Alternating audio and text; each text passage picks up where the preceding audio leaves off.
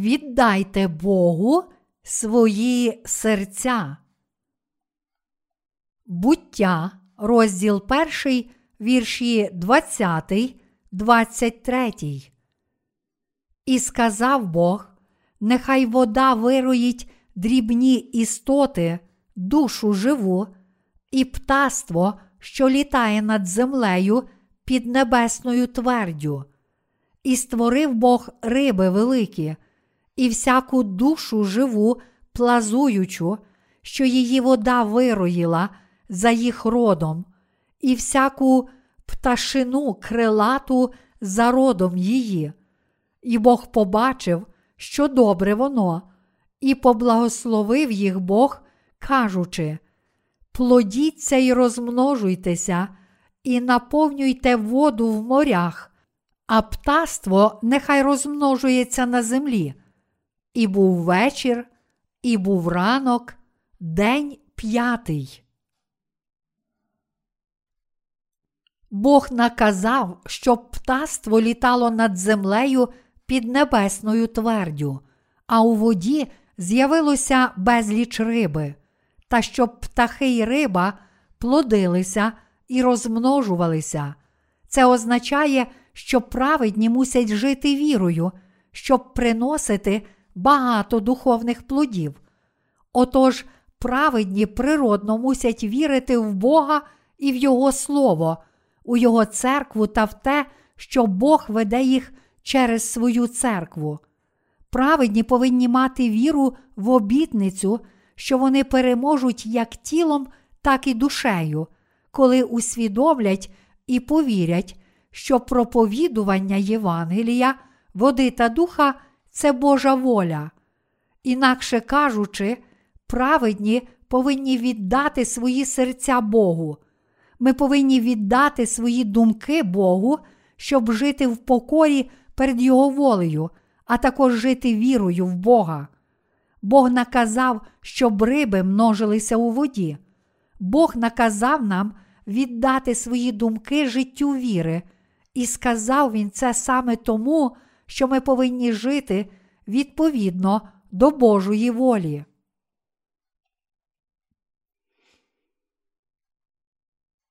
Нам потрібно, щоб Бог прийняв наші серця. У Старому Завіті в 11 розділі книги Левит написано, які саме види птахів і риб можна чи не можна їсти.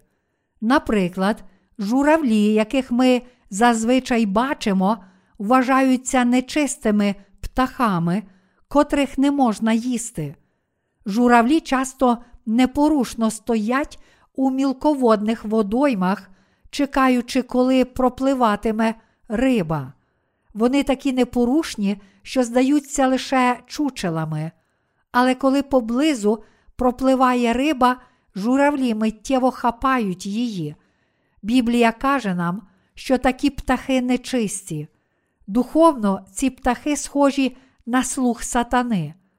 Боже Слово ділить птахів і рибу на два види, на їстівних та неїстівних.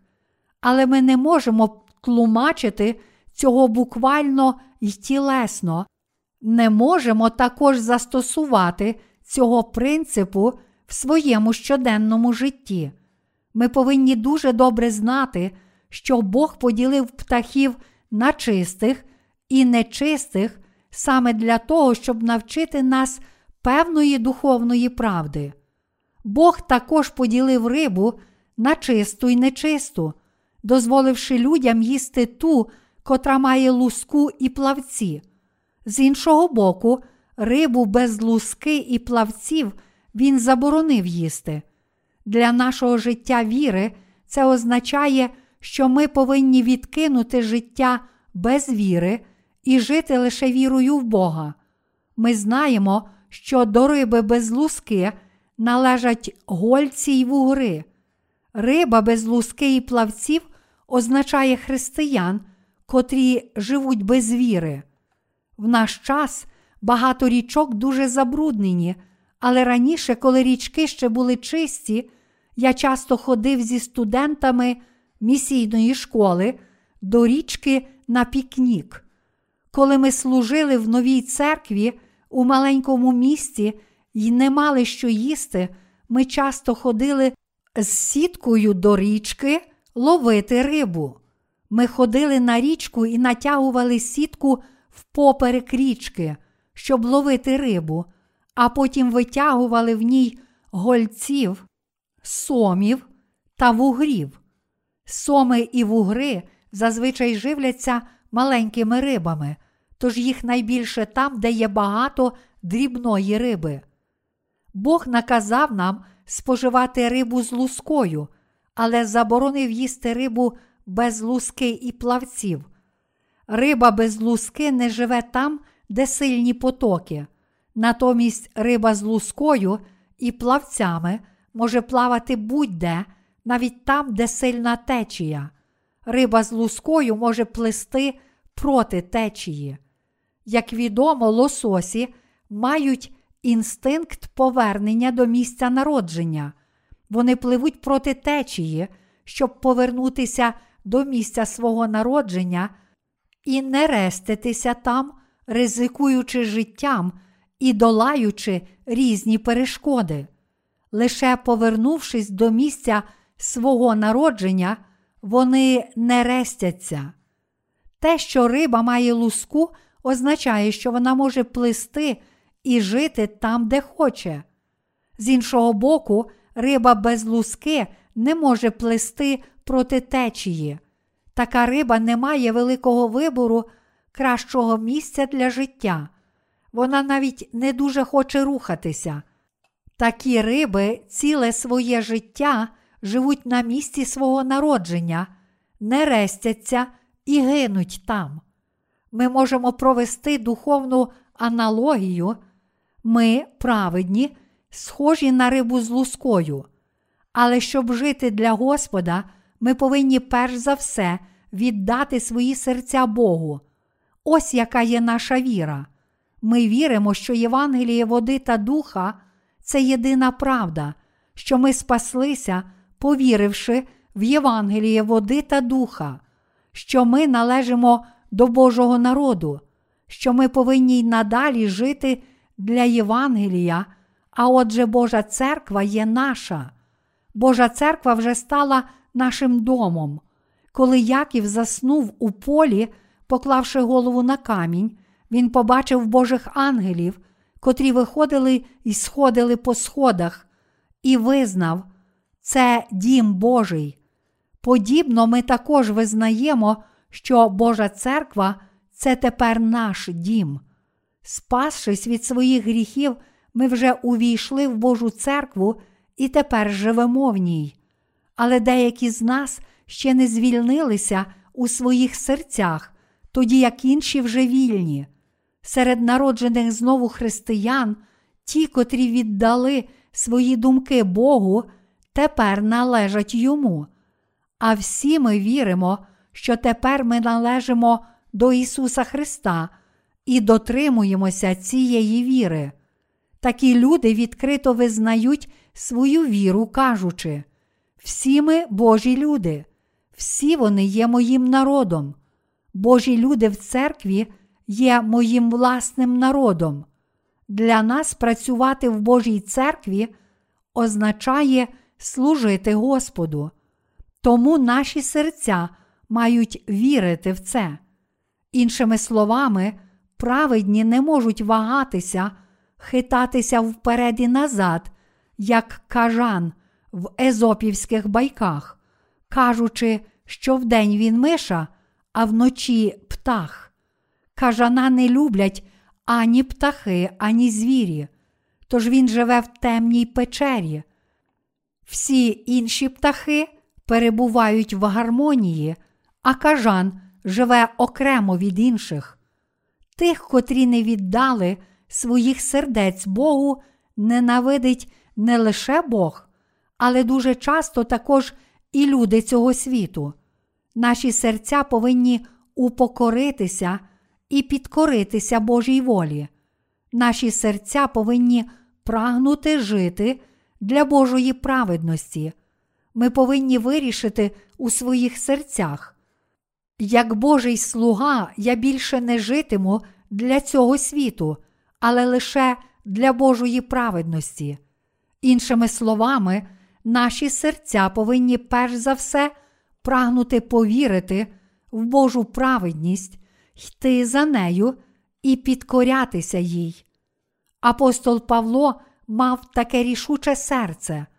Ось чому він проголосив: Я розп'ятий з Христом, і живу вже не я, а Христос проживає в мені. А що я живу в тілі тепер, живу вірою в Божого Сина, що мене полюбив, і видав за мене самого себе. До Галатів, розділ 2, вірш 20. Тому, щоб віддано служити Христу ціле своє життя, ми повинні віддати свої серця і жити для нього. Бог не благословляє тих, чиї серця не прагнуть Божої праведності. Бог працює лише в тих серцях, котрі вірять в Його праведність і прагнуть її. Бог перебуває з людьми віри, котрі вірять у Його Слово. Йому милі ті, котрі віддали свої серця Богу, і саме таким людям Бог допомагає. Бог заохочує серця таких людей і розплющує їхні духовні очі, а в такий спосіб дозволяє їм брати участь у його ділах. Але Бог не благословляє тих, котрі не віддали йому своїх сердець.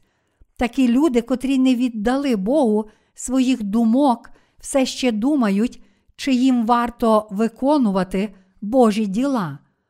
Ми можемо жити для Божої праведності лише якщо віримо в те, що служіння Євангелію води та духа є належним життям для праведних. Для того, щоб ми віддали свої думки проповідуванню Євангелія, води та духа, наші серця мають прагнути жити лише для Божої праведності.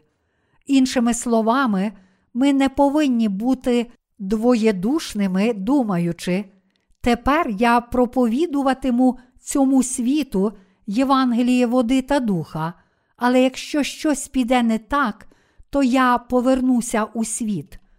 Ті, чиї серця не прийняли чіткого рішення перед Богом, нічого не отримають від нього.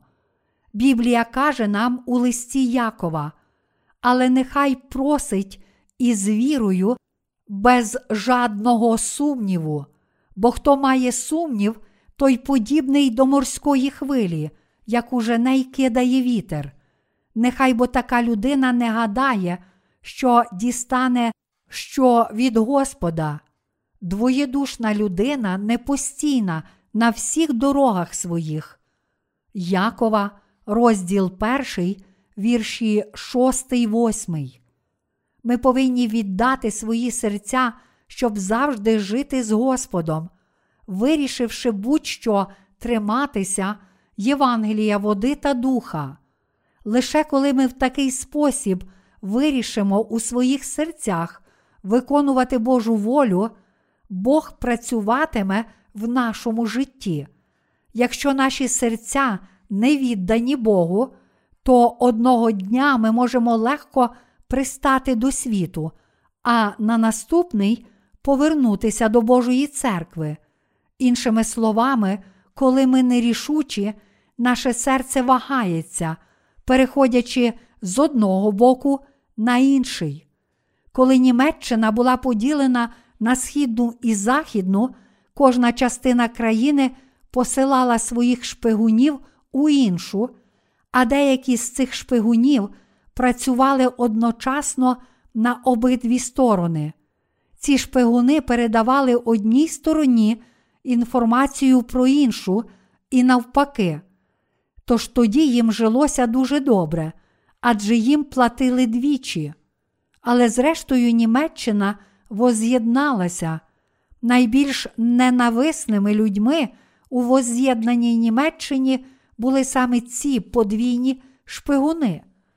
Тих, котрі зрадили, власну країну лише у своїх егоїстичних цілях, тепер висліджували, судили і карали.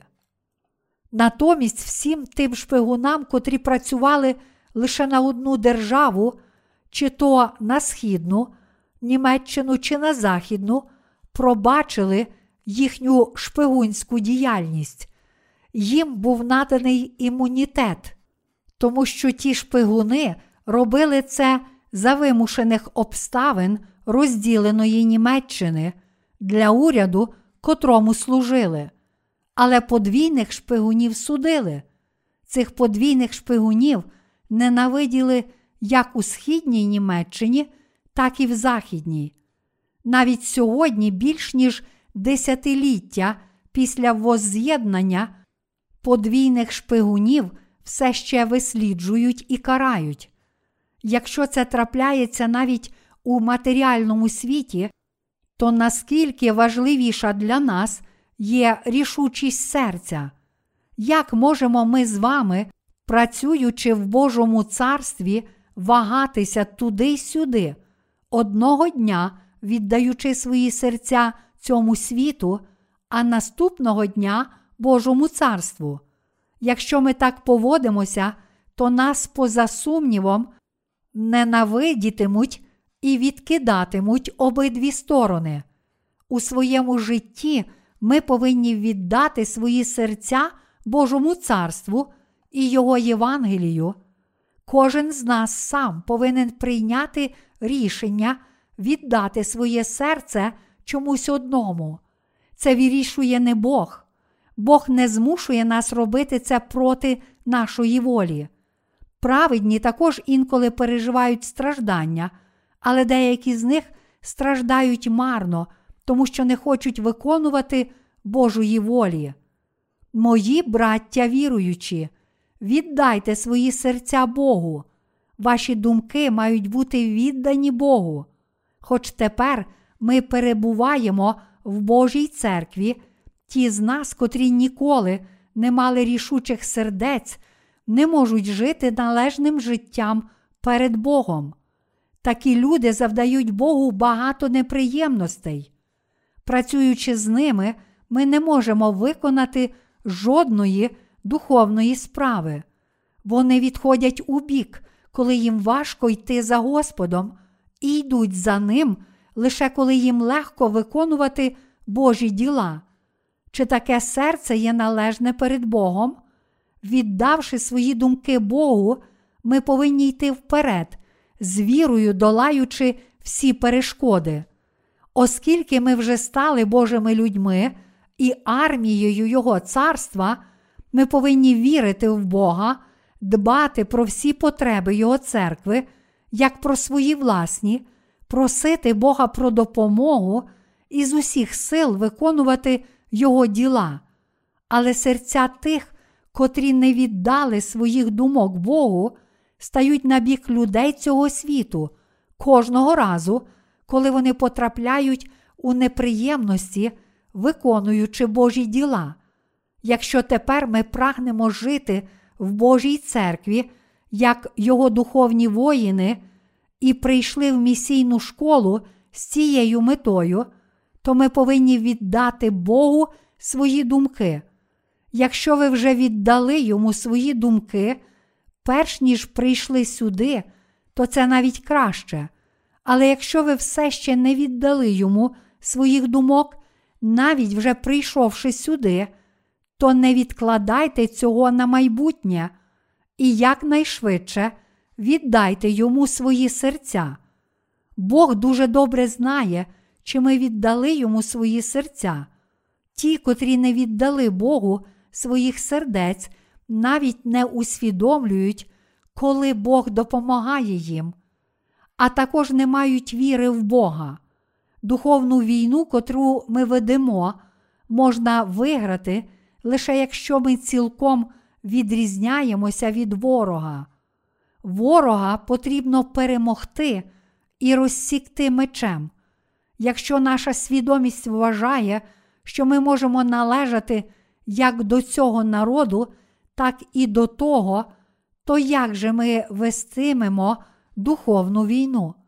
Ми повинні віддати йому свої серця, кажучи: Я належу до Божого народу, я належу Христу, я Його воїн, я живу для Божого царства і для Його народу.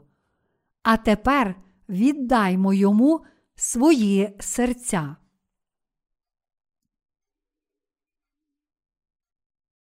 Ми, Господня армія, котру він покликав. У Південній Кореї військо складається з юнаків, призваних на військову службу. Подібно Бог також призвав нас як духовних воїнів свого царства. Ті, котрі стали воїнами, цілком природно йдуть за тим, котрий їх покликав, тобто за нашим Господом, а також вірно захищають і розширюють Його царство. Друге Тимофію, розділ 2, вірш 4. Тут не може бути місця для невпевненості, якщо ми не будемо цілком впевнені у своєму покликанні, то зазнаємо духовної смерті. Вийшовши в духовне поле бою, як можемо ми вижити, якщо наші власні воїни тікають від ворога і ховаються? Хіба тоді ворог помилує нас? Тут для нас є лише один вибір: або ми підкоримося ворогові, або завдамо йому поразки вірою і переможемо його. Для того, щоб не здатися ворогові, ми повинні перемогти Його. Духовною силою нашої віри ми повинні забезпечити собі духовну перемогу. Для цього наші серця мають бути віддані лише одному. Щодо мене самого, то я рішуче віддав своє серце Богу. Я вже давно присвятив свій розум Богу, ще навіть перед тим, як почав навчатися так, як ви. Зустрівши Господа у Євангелії води та духа, я одразу віддав своє серце Богу і вирішив прожити решту свого життя для Його діл. Ті, котрі отримали прощення гріхів, повіривши в Євангеліє води та духа, є дорогоцінні для Бога, але Бог не вважає цінними тих, котрі не народилися знову. Коли віруючі в Євангеліє води та духа спотикаються, Бог каже: нічого страшного, всі люди такі, але Він не терпить тих, котрі не є його народом. Ми повинні мати чітку і визначену віру. Люди Ізраїлю ставилися до кожного, хто не належав до їхнього народу, тобто до всіх поган, майже як до звірів. Чи знаєте ви причину цього? Тому що ізраїльтяни вважали себе Богом вибраним народом. Навіть тепер вони воюють із палестинцями. Як ці, так і ті є нащадками одного предка у тілі, тобто Авраама. В Авраама спершу народився Ізмаїл від Агар, а пізніше також Ісаак, відповідно до Божої обітниці. Один син народився від обітниці Божого Слова, інший же від стосунків Авраама зі служницею. У такий спосіб Бог чітко відділив тих, котрі духовно стали його людьми, від тих, котрі не стали ними. Бог назвав своїм духовним народом тих, котрі вірять у Євангеліє води та духа, а також відділив тих, котрі не вірять у це Євангеліє, як людей, що не стали його народом. Якщо ми все ще не можемо відрізняти Божих людей від тих, котрі не є його народом, і якщо ще не віддали своїх думок Божому царству, то як можуть такі люди взагалі вести духовну війну? Як можете ви виконувати служіння, поширення Євангелія води та духа?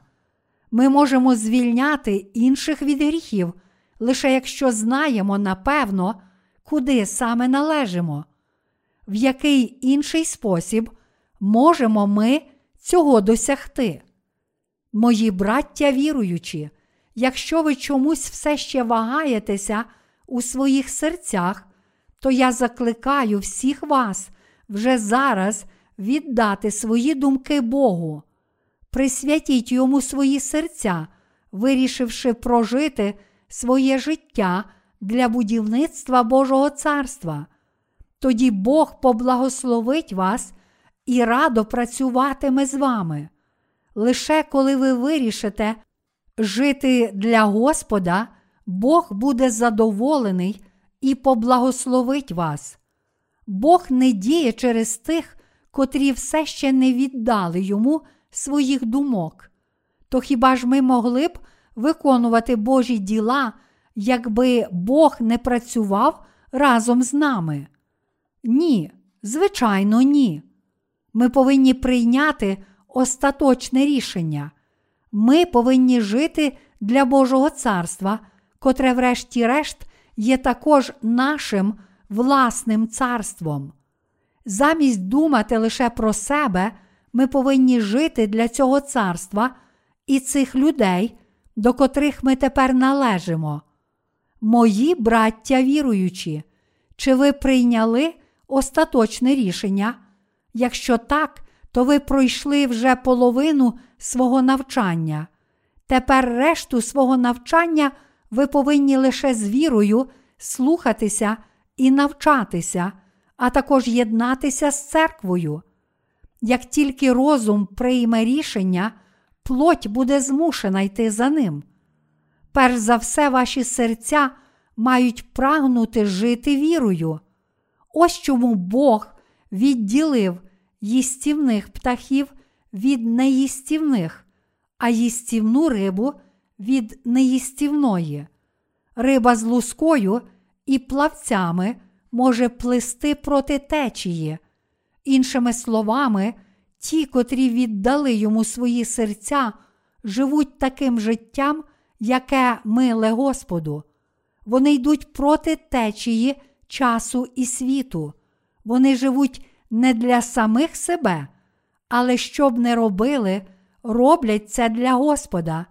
Вони живуть вірою, навіть якщо їхня віра ще слабка. Не присвятивши свого серця, людина не може виконувати Божих діл, але кожен, хто віддав йому свій розум, може чинити діла віри, як воїн Божий. Ось що на п'ятий день Бог намагається сказати нам через свої діла створення світу. Чи ви вірите, що Бог створив цей Всесвіт? Чи вірите, що Бог створив всіх живих істот, кожну за родом своїм? Звичайно, це правда. Бог справді створив птахів, а також рибу за родом своїм.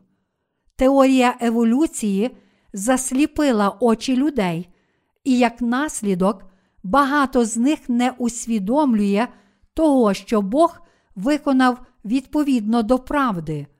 Але ті, чиї очі розплющені, можуть до кінця усвідомити, що Бог створив цей Всесвіт і всі речі в ньому. Він створив усе за родом Його. Мої браття віруючі, чи ви вірите, що ця спільнота, котра поширює Євангеліє води та духа, є Божою церквою?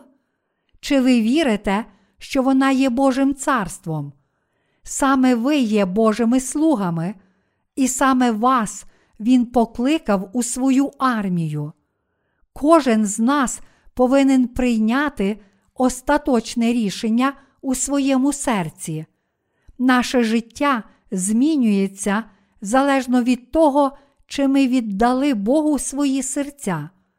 Те, що ми робимо, ззовні може здаватися цілком однаковим, але насправді діла тих, котрі віддали свої серця для служіння Господу, є зовсім інші.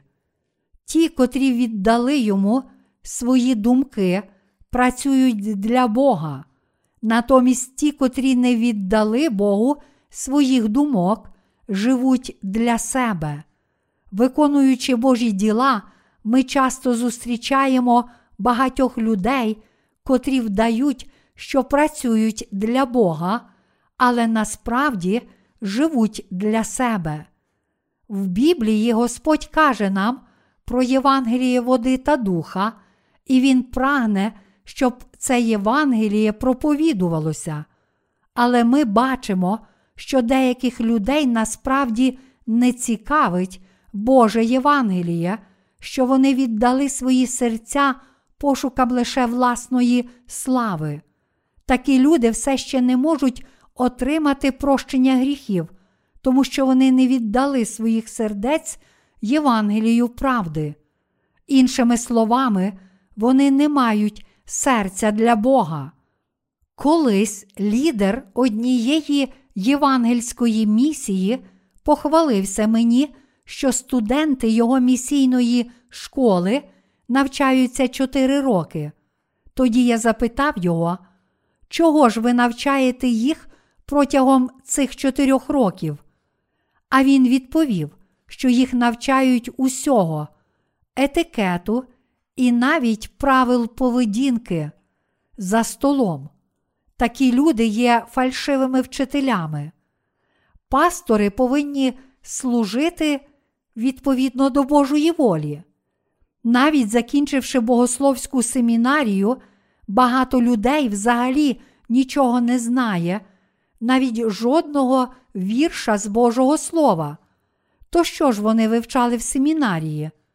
Вони вивчають навчальну дисципліну під назвою теологія, тобто думки різних теологів.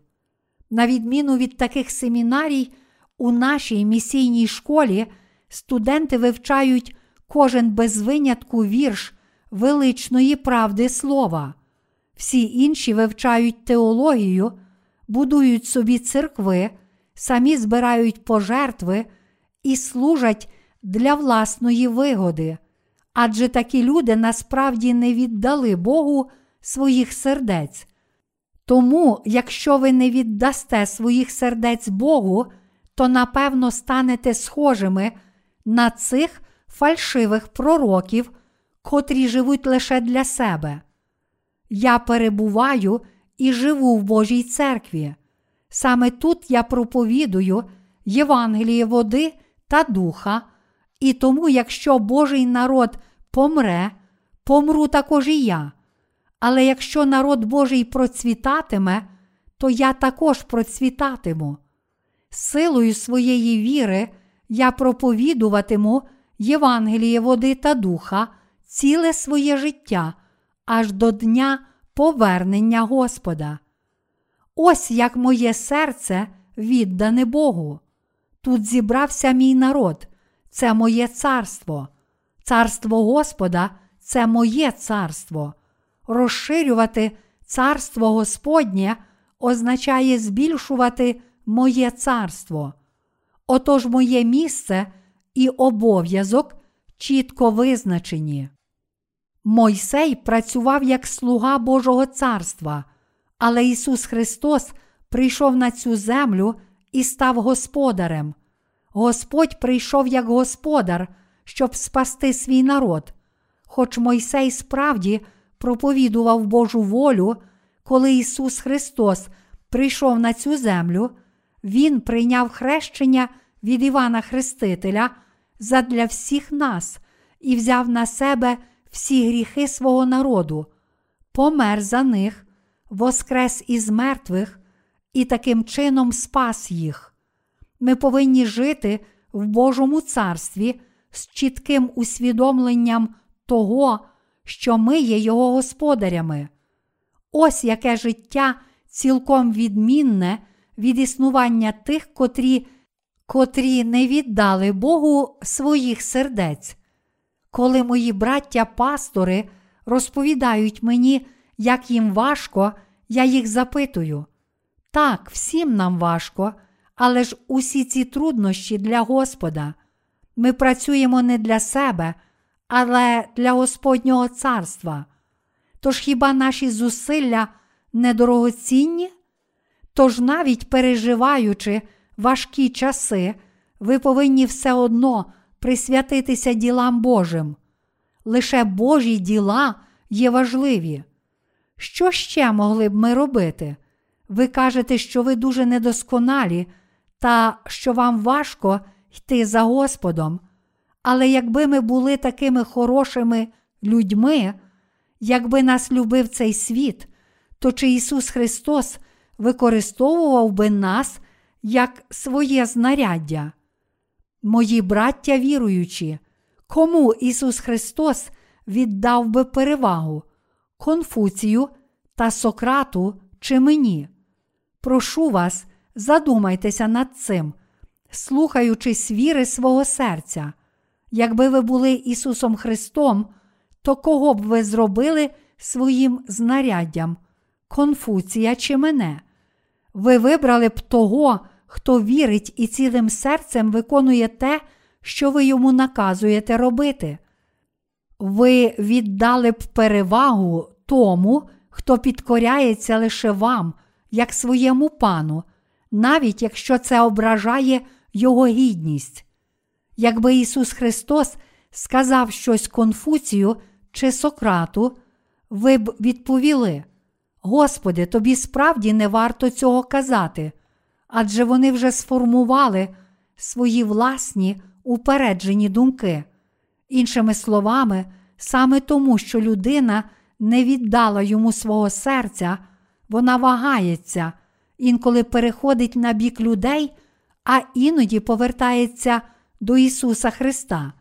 Вчитель моралі й етики не може бути працівником у царстві Ісуса. Ісус Христос може використовувати як своє знаряддя лише тих віруючих у Євангелії води та духа, котрі віддали Богу свої серця. Лише ті, котрі рішуче віддали свої серця Богу, можуть бути його слугами. Якщо ж хтось намагається стати рівним з Ісусом Христом, то Бог не може використовувати Його як свого слугу.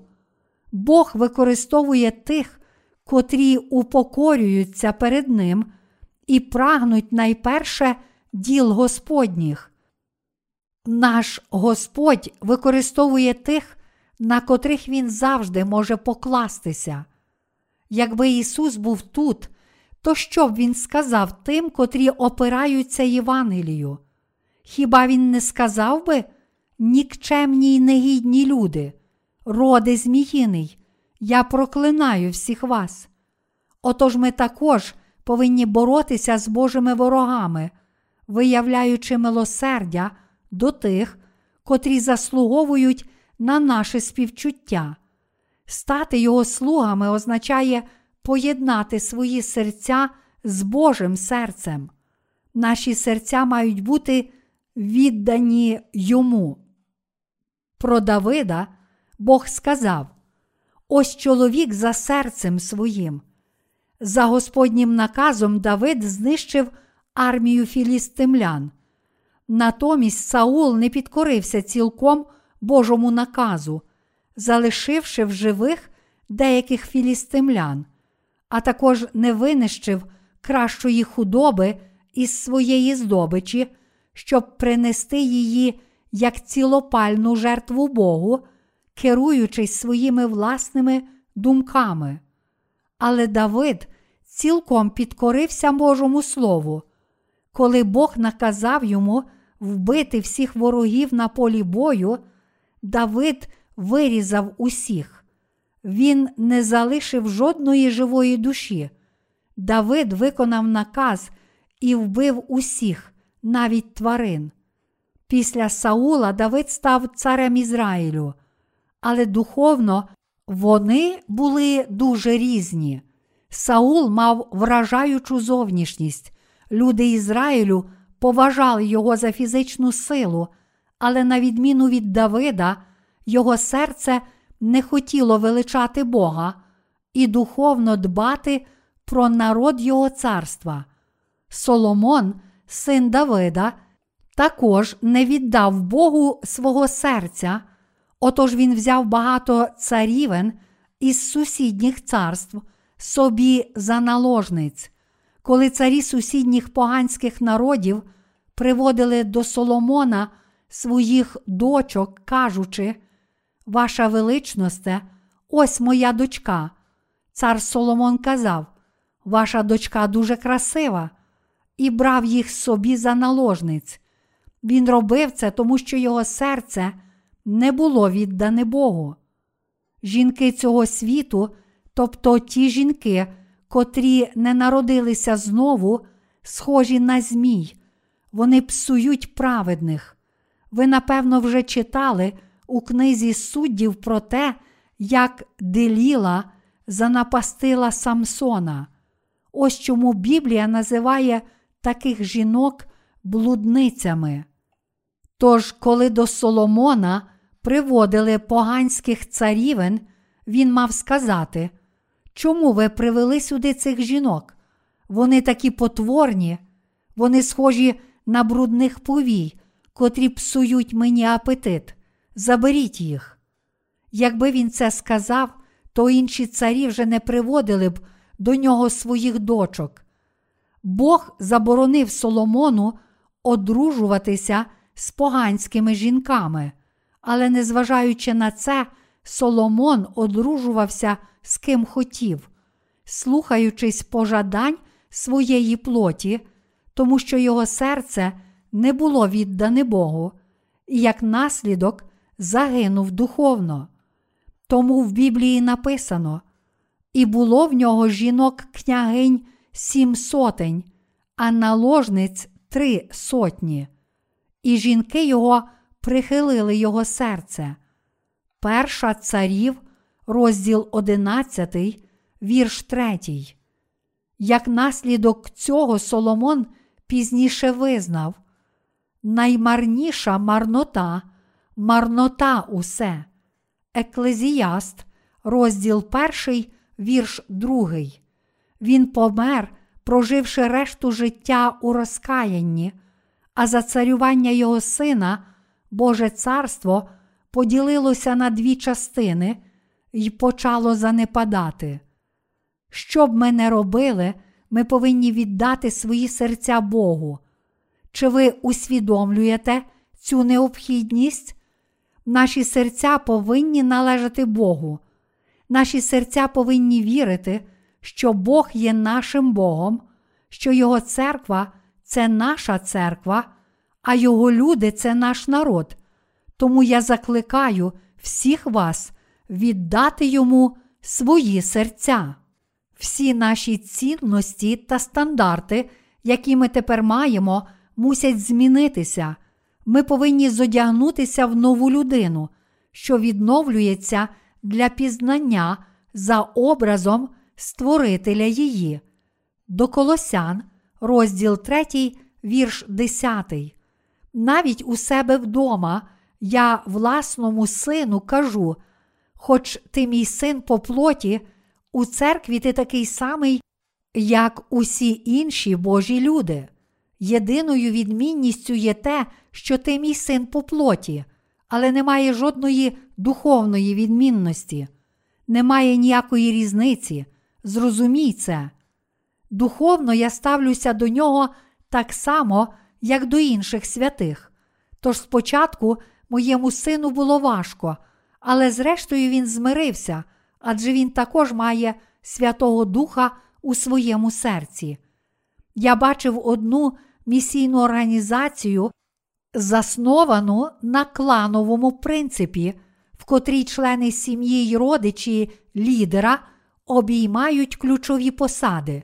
У такий спосіб лідер ретельно наглядає і контролює пасторів, котрі належать до його організації. Такі люди не служать Божому царству, але намагаються відновити місто Єрихон для власної слави. Бог попередив цих людей, проклятий перед Господнім лицем кожен, хто встане і відбудує це місто Єрихон, на перворіднім своїм він заложить його, і на наймолодшім своїм поставить брами Його. Ісуса Навина, розділ 6, вірш 26. Ми цього не робимо. Мій син не має жодних привілеїв у моїй церкві. Я хочу, щоб він служив Господу як один із Божих людей, як і всі інші. Він загине, якщо я не прагнутиму цього.